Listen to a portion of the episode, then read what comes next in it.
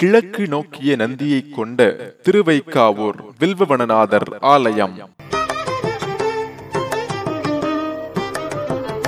கோயில்களின் மாநகரான கும்பகோணத்திலிருந்து கிட்டத்தட்ட பதினைந்து கிலோமீட்டர் தொலைவில் உள்ள கிராமம் திருவைக்காவூர். சிவராத்திரிக்கு சிறப்புடைய இத்தலம் தேவார பாடல் பெற்ற தலங்களில் நாற்பத்தி எட்டாவது சிவத்தலமாகும். இத்தலத்தின் சிறப்பு சோழர் காலத்தில் கட்டப்பட்ட இத்தலத்தில் இறைவன் சுயம்பு மூர்த்தியாக அருள்பாலிக்கிறார். மகா சிவராத்திரி என்ற சிறப்பு வாய்ந்த சிவத்தல விழாவுக்கு காரணமான தலம் இது.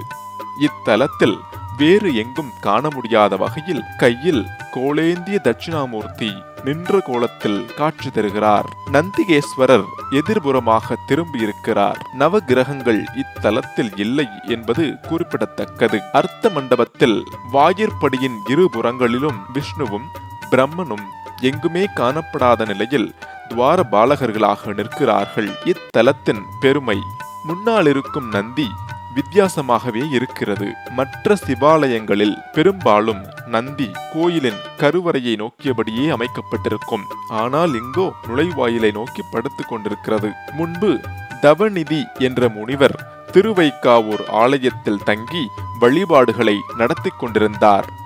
ஆலயத்தை சுற்றி பெரும் காடாக இருந்தது. அந்த காட்டில் ஒரு வேடன் குடும்பம் வசித்து வந்தார்கள். அவன் உணவுக்காக வேட்டைக்கு சென்றபோது இருட்டும் நேரத்தில் ஒரு மானை கண்டான். அதை துரத்தினான். மான் பயந்து ஓடி ஆலயத்திற்குள் அமர்ந்திருந்த தவநிதி முனிவரை தஞ்சமடைந்தது. முனிவர் மானுக்கு அபயமளித்தார். அதனால் கோபம் கொண்ட வேடன் முனிவரை தாக்க முயன்றான். முனிவர் இறைவனை வேண்ட இறைவன் புலி உருக்கொண்டு வேடனை துரத்த பயம் கொண்ட வேடன் ஆலய பிரகாரத்தில் இருந்த வில்வ மரத்தில் ஏறிக்கொண்டான். புலியும் வேடன் இறங்கட்டும் என்று மரத்தடியிலேயே காத்திருந்தது. புலி போகட்டும் என்று காத்திருந்த வேடனுக்கு பசியும் பயமும் வாட்ட புலிக்கு அஞ்சிய வேடன் தான் ஏறியிருந்த வில்வ மரத்தின் இலைகளை ஒவ்வொன்றாக பீய்த்து கீழே போட அது புலி உருவில் இருந்த சிவபெருமானின் மீது விழுந்து கொண்டிருந்தது.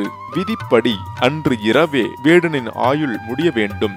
எனவே யமன் வேடனின் உயிரை பறிக்க ஆலயத்தினுள் நுழைந்தார். அன்றைய தினம் மகா சிவராத்திரி நாள்.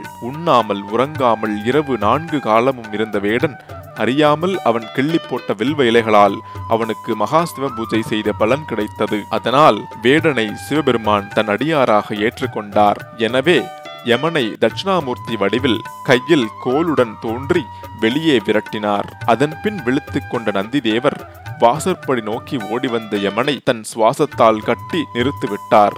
சிவாலயத்திற்குள் அத்துமீறி நுழைந்த குற்றத்திற்காக யமன் சிவனிடம் மன்னிப்பு வேண்டினார். இறைவனும் யமனை மன்னித்தருளினார். அதன்பின் யமன் தன் பெயரில் குளம் அமைத்து அதில் மூழ்கி இறைவனை வழிபட்டுச் சென்றார். மீண்டும் யமன் கோயிலுக்கு நுழையாமல் பாதுகாப்புக்காக நந்தி இன்னமும் திரும்பி படுத்துக் கொண்டிருக்கிறது.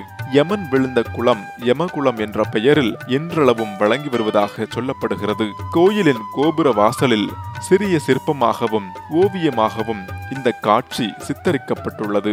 மீண்டும் மற்றொரு அதிசய கோவிலுடன் சந்திக்கும் வரை வணக்கம். ராம் உங்களுடன். இந்த வீடியோ உங்களுக்கு பிடிச்சிருந்ததுன்னா லைக் பண்ணுங்க கமெண்ட் பண்ணுங்க ஷேர் பண்ணுங்க. இது போன்ற பக்தி தகவல்களை உடனுக்குடன் தெரிஞ்சுக்கொள்ள நட்சத்திரா சேனலை சப்ஸ்கிரைப் பண்ணுங்க. மறக்காம பில் பட்டன் அமைக்குங்க.